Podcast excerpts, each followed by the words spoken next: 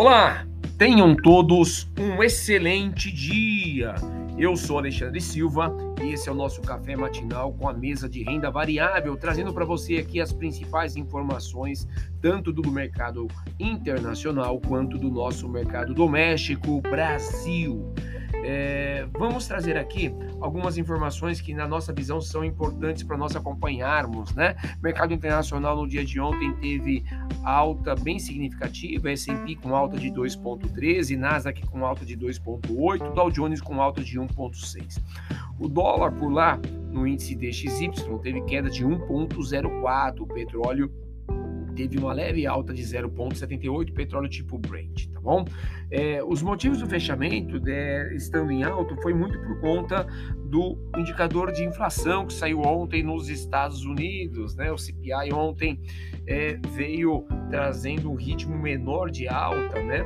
É, lá na inflação e isso obviamente acabou trazendo uma percepção aos investidores de que o FONC, o Banco Central Americano, o Comitê de Política Monetária, pode trazer é, um alívio aí nos aumentos de juros nas próximas reuniões, tá bom?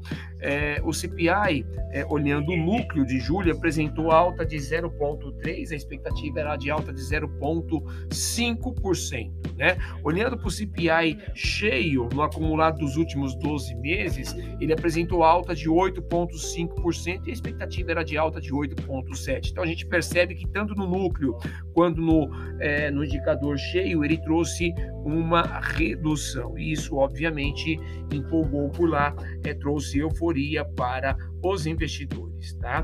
Também houve é, uma alta nos estoques de petróleo bruto, né? teve uma alta de 5,45 milhões né, nas reservas americanas, a expectativa era de alta de apenas 0,07 milhões. Então, teve uma alta bem significativa é, no estoque de petróleo. Tá bom? A gente tem Relatório da OPEP hoje às 8 horas da manhã, né, trazendo informações sobre é, o petróleo, né, e a gente também tem pedidos iniciais por seguro-desemprego lá nos Estados Unidos às 9 horas e 30 minutos, tá bom? Aqui no nosso mercado internacional, é, no futuro, né, agora às 8 horas e 4 minutos, ele sai com o S&P já a 0,31 em alta, Nasdaq em 0,19, Dow Jones em 0,44.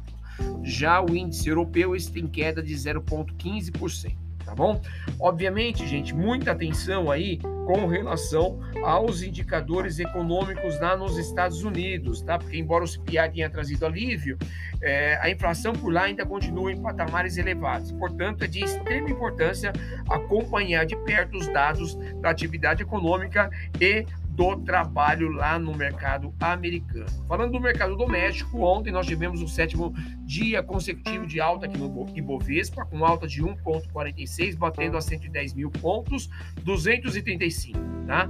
É, nós tivemos a divulgação ontem das vendas no varejo, referente ao mês de junho, e ela veio é, com queda de 1,4% no mês a mês, né? Ah, e ela, obviamente, veio aquém da expectativa, que era uma queda de 1% no mês a mês. Então, a queda veio mais forte do que era esperado. Tá? Ontem nós tivemos destaque é, positivo para Bepan. Bepan teve alta de 8,15%, Exetec alta de 8,09%. Já o dólar ontem teve queda de 0,64, seguindo o mercado internacional, batendo a 5,483 reais por dólar.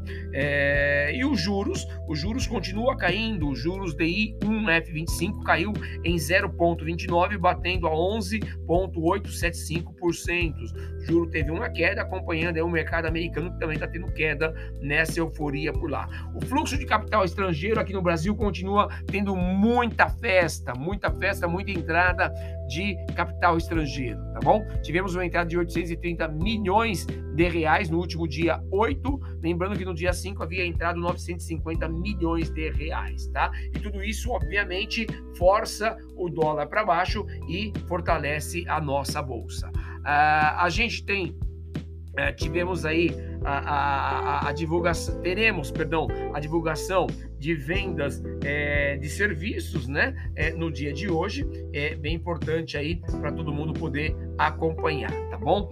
É, no radar, né, com relação a essa questão das eleições, elas vão se aproximando, tem três pesquisas saindo essa semana, então a gente tem que ter muita atenção aí, principalmente na relação aí do nosso executivo com o poder judiciário. Então essas são as principais informações que devem nortear o teu dia de investimento. Tenham todos um excelente dia.